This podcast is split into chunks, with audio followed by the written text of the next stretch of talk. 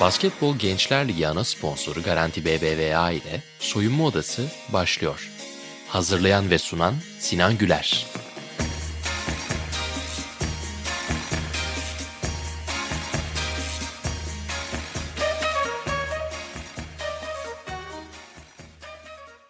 Garanti BBVA Basketbol Gençler Ligi'nin sunduğu Soyunma Odası'na hoş geldiniz.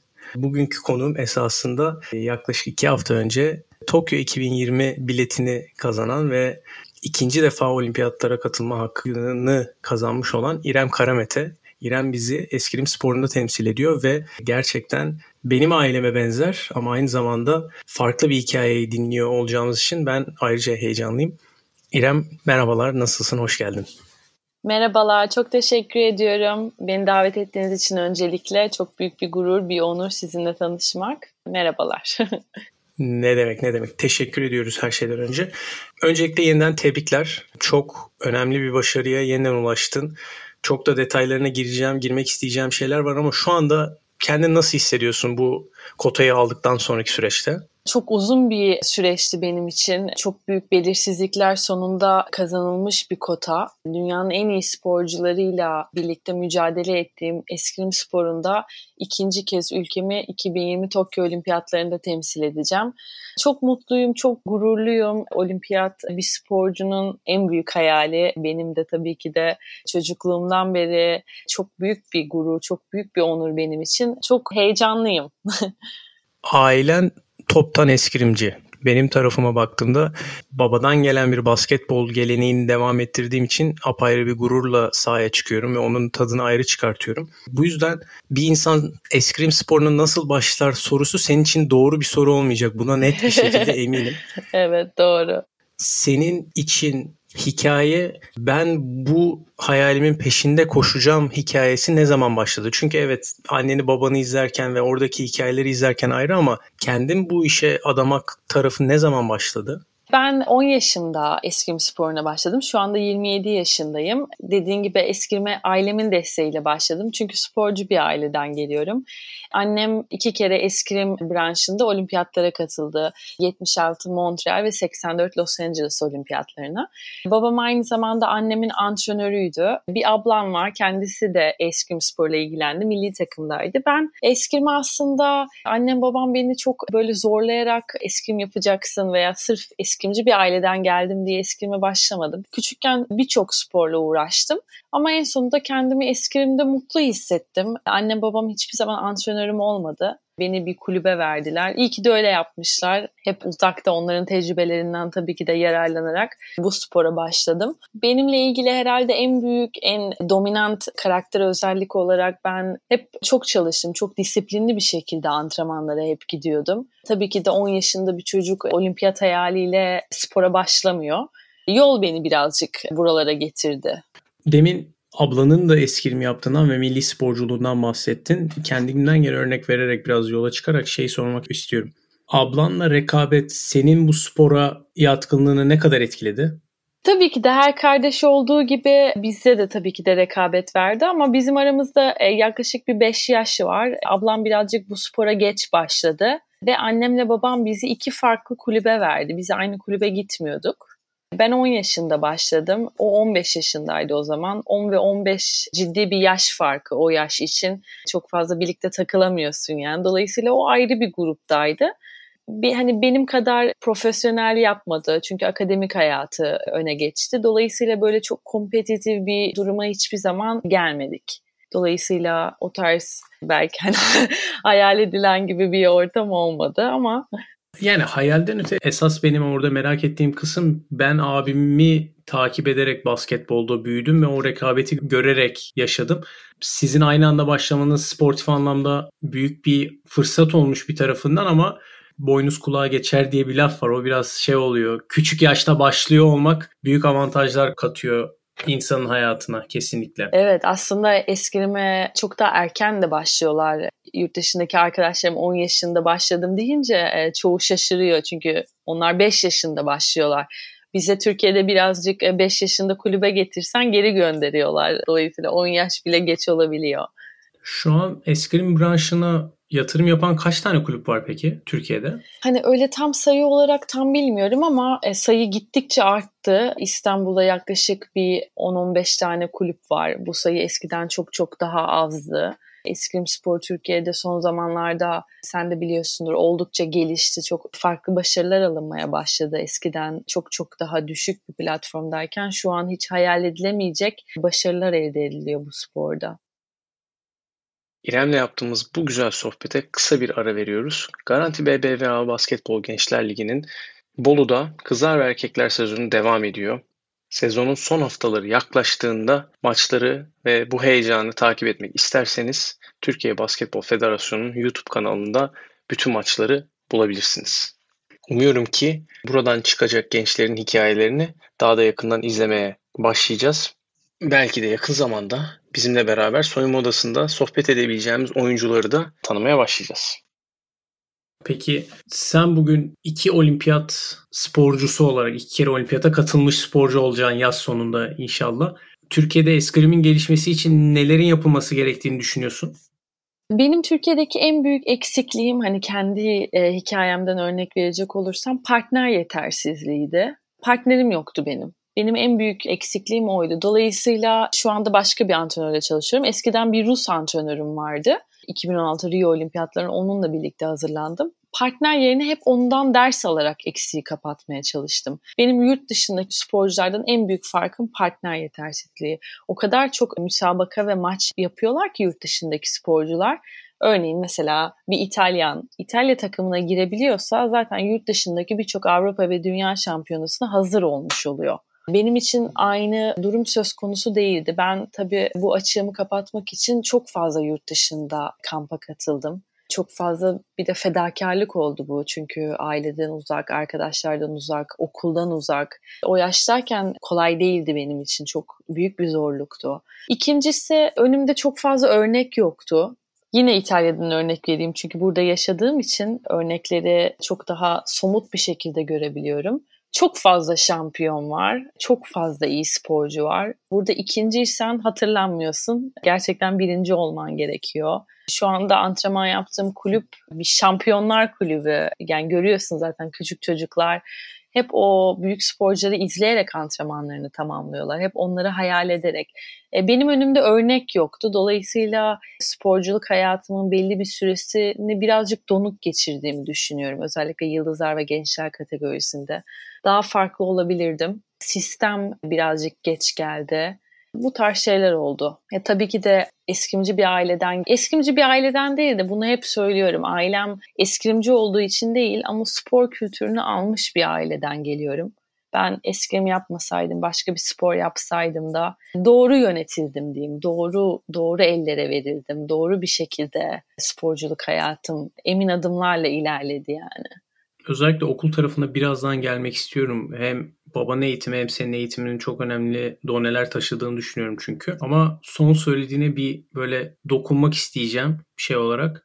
Bireysel bir spor yapıyorsun özünde. Bir kulüple evet. bağlılığın olsa bile ve bireysel spor Türkiye'de büyütmesi ve sürdürebilir bir hale getirmesi çok zor bir ortamda. Evet. Sen bunu yurt dışında yapıyor olman çok büyük bir fırsat tabii ki de ama geçmişten bugüne özellikle son 10 sene içerisinde başarıları düşündüğümüzde bu yolda nelerle karşılaştın? Sana engel olup da aynı zamanda seni böyle kaldıraçla yukarıya çıkartan şeyler neler oldu? Çok doğru bir şey söyledin gerçekten. Türkiye'de büyümek çok kolay değil. Çünkü çok fazla dış faktör var. Özellikle antrenman ortamında bile çok fazla başarıyı görmemiş insanların arasında başarılı olmaya çalışmak çok kolay bir durum değil. Çünkü sen istesen de moda giremiyorsun. Profesyonel çalışmak çok kolay bir şey değil. Dolayısıyla benim en büyük böyle beni gerçekten ileriye taşıyan çok disiplinli çalıştım. Yani disiplinli bir karakterim vardı.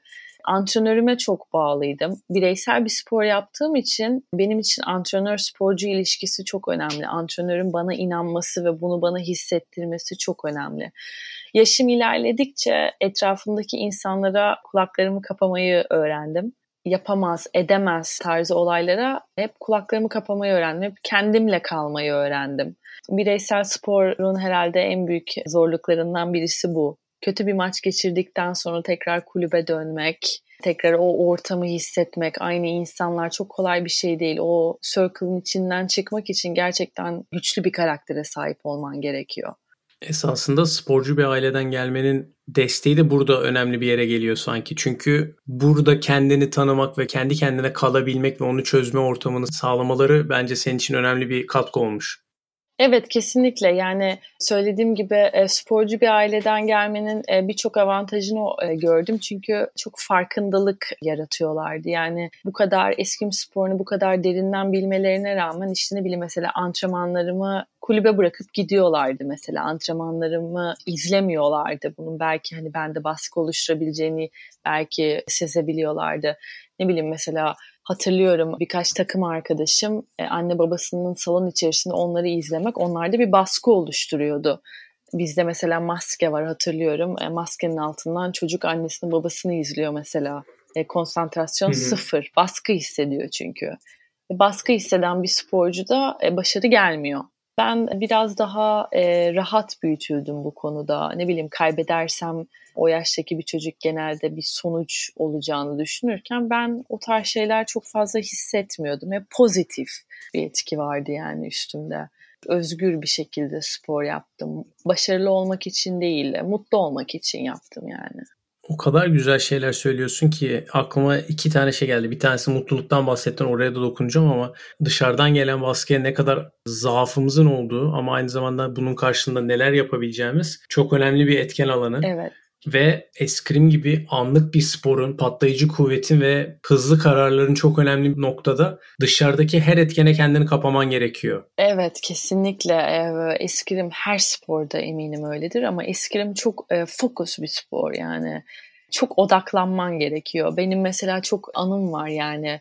Ben ne zaman odaklandığımı bir sporcu olarak çok iyi biliyorum. Bazen sadece işte rakibimin elektrikli ceketini ve sadece antrenörün sesini duyarken bazen hiç odaklanamadığım anda ne bileyim o salon etrafında dünya Avrupa şampiyonalarında işte o insanların konuşması, başka yan pistte oynanan insanların, eskrimcilerin florelerinin birbirlerine vuruşu bu tarz şeyler gerçekten çok odaklıysan bunları duymuyorsun. Ne kadar kalabalık yerlerde olsam bile. Bu farkındalık bende zamanla oluştu. Bu başta yoktu.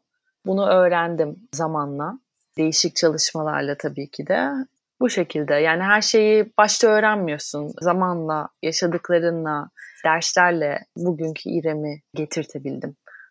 Süper. Değişik çalışma derken biraz oraya sapabilir miyiz? Özellikle odaklanma tarafına ve dış sesi kapama noktasında sporun da dışından gelen en önemli yaptığın çalışma ne oldu? E, bu olimpiyat sürecinde çok odaklanma çalışması yaptım. Çünkü pandemiden dolayı sadece bir müsabakayla olimpiyat kotasını alabilecektim. Dolayısıyla benim yaptığım en büyük çalışma hayal etme oldu. Ben e, çok hayal ettim. Benim için hayal etmek en büyük etken oldu bu Road to Tokyo yolunda. Kulüp içinde Müthiş. antrenmanlar sırasında, antrenmana girmeden veya antrenmandan çıktıktan sonra ne bileyim mesela çok fazla müsabaka yapma imkanım olmadığı için antrenmanlar benim kendimi ölçebileceğim tek yerdi. Dolayısıyla her antrenmanı bir müsabaka gibi düşünüyordum. Antrenmanlarım işte ne bileyim sabah akşam antrenmanlarım sabah 9-1 arasıysa işte 3-4 saat çalışıyorsam o 4 saatin her dakikası benim için çok çok önemli. Benim için antrenman çok önemli. Yani o verimli geçirmek. Verimli geçirmediğim zamanlar da tabii ki de çok oldu. Her antrenmanın verimli geçmiyordu tabii ki de ama iyi yaptığım bir maçı hayal ediyordum ya da kötü yaptığım bir maçı hayal ediyordum. Orada nasıl bir İrem olsa o maçı kazanabilirdim. Bilmiyorum anlatabiliyor muyum? Çok net anlattın. Ben şeyi de soracağım burada kendini analiz ettiğinde atıyorum maçlarını izlediğinde müsabaka sırasında baktığında yani burada neden odağımı kaybettim farkındalığına ulaşabildin mi peki bu süreçte? E tabii ki de bazen antrenmanda bile mesela hiçbir baskı yok, hiçbir problem yok ama odaklanamıyorsun. Saat gibi şey yapamıyorsun yani. Bazen 5 dakikamı alıyor hayal edeceğim maçı düşünmek. Aklıma bambaşka şeyler geliyor. Demek ki odaklı değilim, %100 fokus değilim yani. Ne bileyim mesela bu kotayı aldığım maçta 10 saniyenin içinde odaklanabildim mesela. Ama tabii ilk defa yaptığım bir çalışma değildi. Üstünde çok çalıştım, çok kendimi hazırladığım için ne bileyim odaklanamazsam nasıl tekrar odağımı geri alabilirim bile senaryosunu yapıyorsun. Onun için anahtar ne peki senin için? Gözlerini kapatıyorsun ve zorluyorsun. Beynini o ana zorlamaya çalışıyorsun. Ne bileyim mesela benim yaptığım en büyük çalışmalardan birisi mesela hayali bir top düşünüp onu bir çizginin ortasına getirmeye çalışıyorsun. Hı hı. Bu tarz farklı teknikler var. Herkesin farklı. Bu benim bulduğum ve odamı kaybettiğimde beni tekrar geri getiren bir şeydi. İşe yaramasa belki başka bir şey bulurdum. Anladım. Bugüne kadar işe yaramış ama. Evet. Bugüne kadar işe yaradı. Ben de oradan yürüdüm. Süper. Çok güzel. Peki bugüne kadar geçmişten bugüne baktığında duyduğum ve çok sık kullanılan, eskrim sporunda çok sık kullanılan kötü bir tavsiye ne var? Birçok sporcu ısınmadan maça katılabiliyor. Birçok kişi de bunu görüyor. Onu yapmaya çalışıyor. Bence kötü bir tavsiye. Ben ısınmanın ve soğumanın antrenmanın en en önemli yeri olduğunu düşünüyorum. Benim için en büyük odaklanma antrenmanı kendimi hazırladığım yer ısınma. Burada rutinlere geleceğim. Hayatında o zaman çok fazla rutinin olduğu alanlar var. Saymakla ee, bitmez. Özellikle müsabaka gününde kaçınılmaz rutinin parçası olan şeyler nedir? Birkaç şeyle anlatabilirsen. Hep aynı tişörtleri giyerim. E, eskrim kıyafetimin altında. En son antrenmanda hangi floreyi kullanarak kazandıysam maça onunla devam ederim. 5 floreyle gidiyorum genelde. Her birinin üstüne numara yazıyor. 3 numarayla genelde başlıyorum. Hep 3 numarayla başlıyorum. Üst üste tuş yiyorsam kesinlikle sağ ayağımdaki bağcığımı bağlıyorum. Şimdi böyle bu şekilde söyleyince kulağa belki garip geliyor ama antrenmanda yaptığım şeyleri tekrar etmeye çalışıyorum. O bende bir böyle şey bir etki yaratıyor. Antrenmanda yaptığım ne bileyim mesela aynı ısınmayı yapıyorum mesela. Sonra da hani genel bir ısınmam tabii ki de var. Hani her bir şekilde yaptım ama genelde antrenmanda uyguladığım şeyleri müsabakada uygulamaya çalışıyorum. Çünkü müsabaka yerinde çok fazla farklı etken var. Ne bileyim salonun farklı olması, görmediğin insanları görüyorsun. Dolayısıyla tanıdık bir ortam oluşturmak beni kendimi sanki antrenmandaymışım gibi. Çünkü en yüksek performansı antrenmanda gösterebiliyorum. Tanıdık bir ortam oluşturuyorum kendime. Dolayısıyla antrenmandaki rutinlerimi uygulamaya çalışıyorum genelde. Peki tanıdık ortam ve rutin dedik. Normalde de sonda soracağım bir soru ama bu rutinin parçasında müzik ne kadar var ve dinlediğin böyle seni o odaklanmaya iten bir şarkı var mı? Var. 2-3 tane şarkım var. Bir tanesi Queen Under Pressure. Çok güzel bir seçim. Herhalde konsepte uyuyor. Kesinlikle uyuyor ve çok çok da güzel bir şarkı. Çok severek dinliyorum. Hoşuma gidiyor müsabakada. Hayatının geri kalanında dinlediğin bir şarkı mı peki yoksa onu sadece müsabakaya özel saklıyor musun? Müsabakaya yakın antrenmanlarımda tekrar dinliyorum genelde. Çünkü beni atmosfere sokuyor. Süper. Peki Rio Olimpiyatlarına doğru biraz daha geri döndüğümüzde senin için aslında Rio Olimpiyatlarına hedef koymak böyle iki sene öncesine dayanıyor. Yanlış okumadıysam. Yani 2014'te buna karar veriyorsun ve ben bunu yapacağım, buna inanıyorum diyorsun. Orada özel bir noktada olduğun ve Rio Olimpiyatlarına katılma fırsatını uzanabileceğin bir yerde gördüğünde neler hissediyordun, neler düşünüyordun? Türkiye en son 2016'dan önce en son 1984 yılında yani yaklaşık bir 32 yıl önce eskrimde olimpiyatlara katılmış. 32 yıl 8 olimpiyat demek. çok çok e, uzun bir süre. Erkek basketbol milli takımını söylemeyeyim ben sana o zaman yani. En son 56 galiba çünkü. E, biz bir de Avrupa kıtasındayız. Avrupa eskrimde kota alınabilecek herhalde en zor kıta. Çünkü İtalya, Fransa bunlar çok Rusya, çok baskın ülkeler eskrimde. Dolayısıyla benim kota almam gerçekten çok çok büyük bir mucizeydi. Dediğim gibi ben e, çok çalışarak bu yola geldim. Çok istiyordum bu kadar yıl bu sporu yapıp bir iz bırakmak istiyordum yani. Çünkü çok fazla arkadaşım var eskrim yapan ama ben farklı olduğumu düşünüyordum. Farklı bir önem, farklı bir değer verdiğimi düşünüyordum. Belki tabii ki de olimpik bir anneden gelmenin vermiş olduğu o spor kültürünü aldığımı düşünüyorum. Farklı olduğumu düşünüyor ve hissediyordum. Dolayısıyla gösterebilecek potansiyelim olduğuna inanıyordum. O yüzden de var gücümle 2016 Rio Olimpiyatlarına katılmak için elimden geleni yaptım ve başardım. Çok mutluyum gerçekten. Büyük bir büyük bir şey benim için. Çok anlamlı bir his. İyi ki de bu mücadeleye ve bu çalışma azmine sahip olmuşum bir şekilde ki tebrik ediyorum yeniden. Hem 2016 için hem 2020-2021 olimpiyatları için. Sporun içinde veya sporun dışında ailenden bağımsız olarak olacak şekilde aslında seni motive eden, senin kendini geliştirebileceğin şekilde sana ilham veren kişiler var mıydı ya da hayatına dokunduğunu düşündüğün yakınında veya uzağında olan kişiler var mıydı?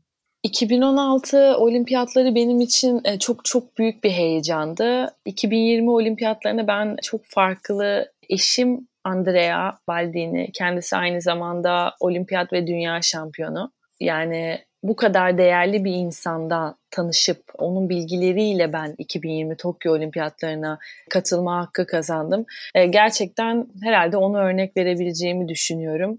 Bir olimpiyat şampiyonu olmak gerçekten tesadüf olmuyor. Çok çok farklı bir bakış açısıyla hayatı yaşıyor ve bunu bana gerçekten çok hissettirdi. Sadece eskirimde değil ama birçok alanda çok farklı bakış açılarına sahip olduğunu gördüm.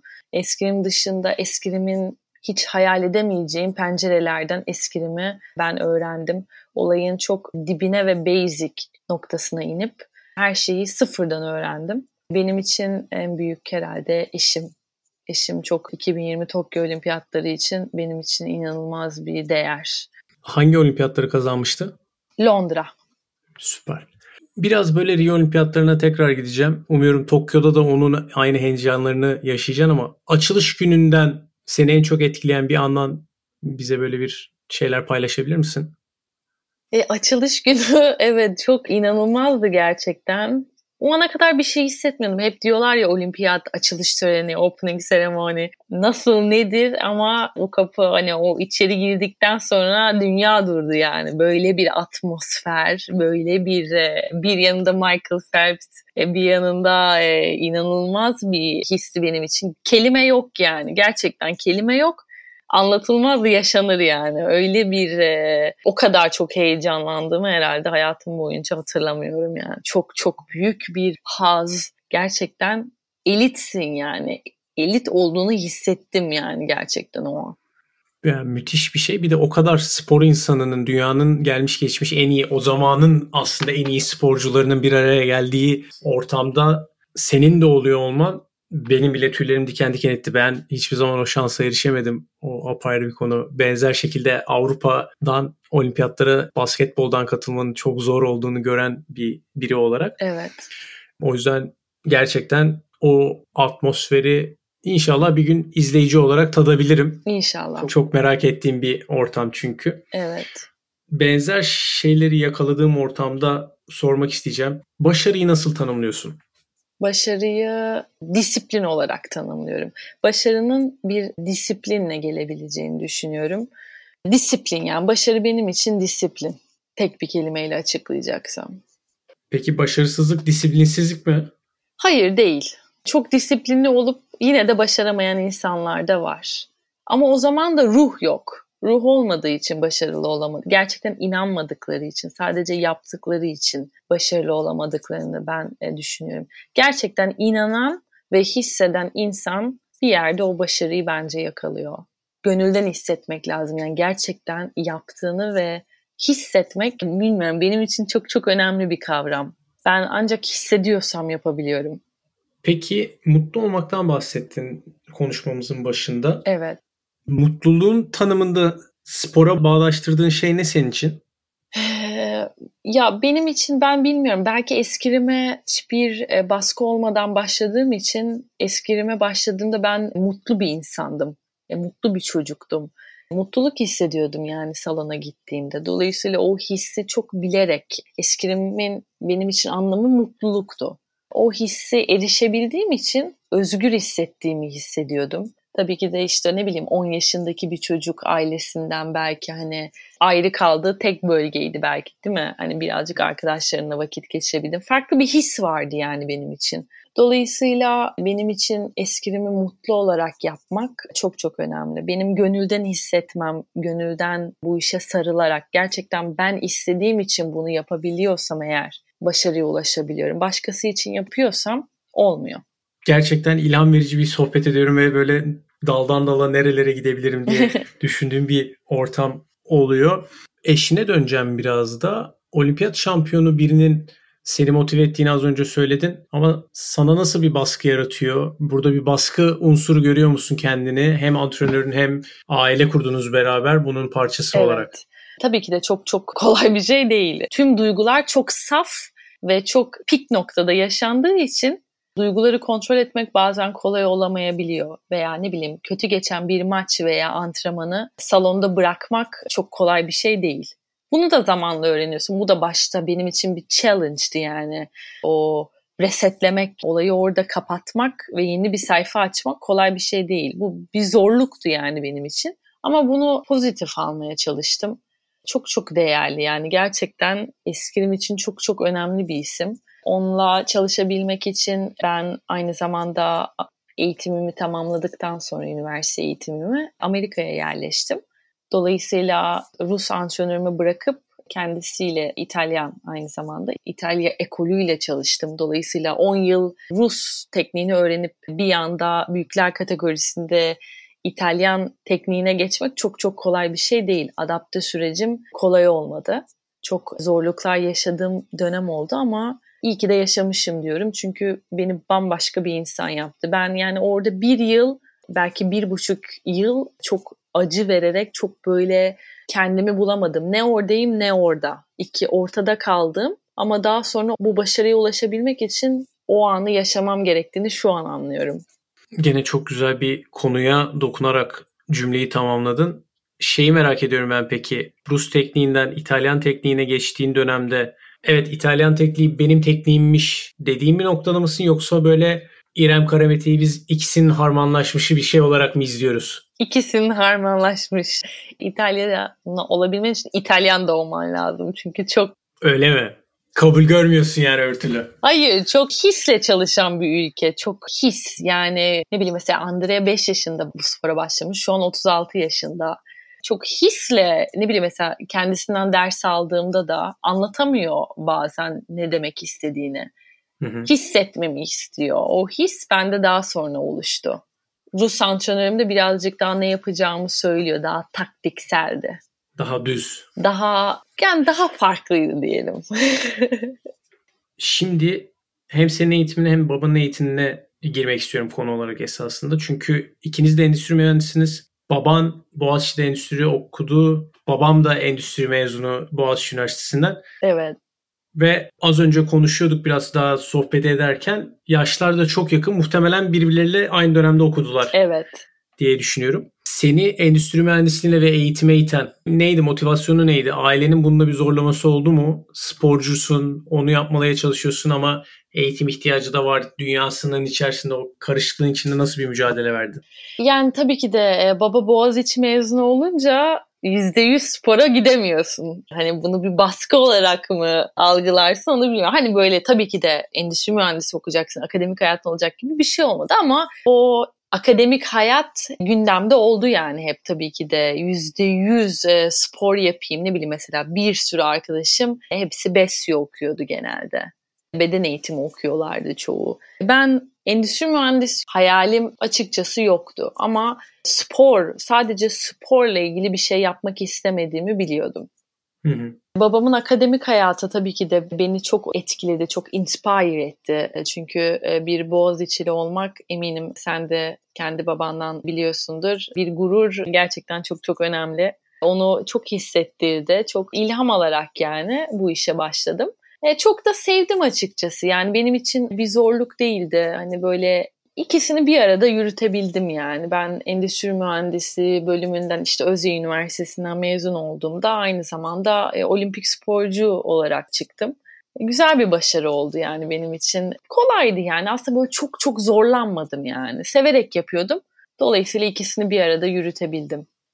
Süper. Buradan hepimizin ortaklığında olduğundan dolayı rahatça söyleyebiliyorum. Özyeğin Üniversitesi'nin spor merkezindeki herkese de selamlar iletmek çok güzel olur. Çünkü onların sporculara yaklaşımı ve spor sevgileri bence kurdukları ilişkilerde de ve öğrencileriyle kurdukları ilişkide çok önemli bir yer sahibi diye düşünüyorum. O yüzden bütün spor merkezinde de selamlar. Evet. Benim esasında soracağım sorular bu kadar. Senin eklemek isteyeceğin ya da dinleyicilerle paylaşmak isteyeceğin bir şey var mı ve Tokyo'ya kadar seni bir müsabakada görebilecek miyiz? Yoksa Tokyo'yu bekleyeceğiz? Program tabii ki de pandemiden dolayı hala belirsizlikler var. Belki Haziran ayında bir Avrupa şampiyonu olacak. Onun dışında şu anlık başka bir müsabakam yok. Yine antrenmanlar benim küçük müsabakalarım olarak devam edecek. E, bu şekilde 2020 Tokyo Olimpiyatlarına hazırlanacağım. İrem çok teşekkür ediyorum. Çok memnun oldum. Umuyorum ki Tokyo'da öncelikli olarak açılış gününde ondan sonra da bütün müsabakalarında bizi hem gururlandıracaksın hem de hedeflediğin madalyaya ulaşarak geri döneceksin. Şimdiden başarılar. Çok teşekkür ediyorum. Çok keyifli bir sohbetti. Teşekkürler. Ben teşekkür ederim. Garanti BBVA Basketbol Gençler Ligi'nin sunduğu soyunma odasının sonuna geldik. Dinlediğiniz için teşekkürler.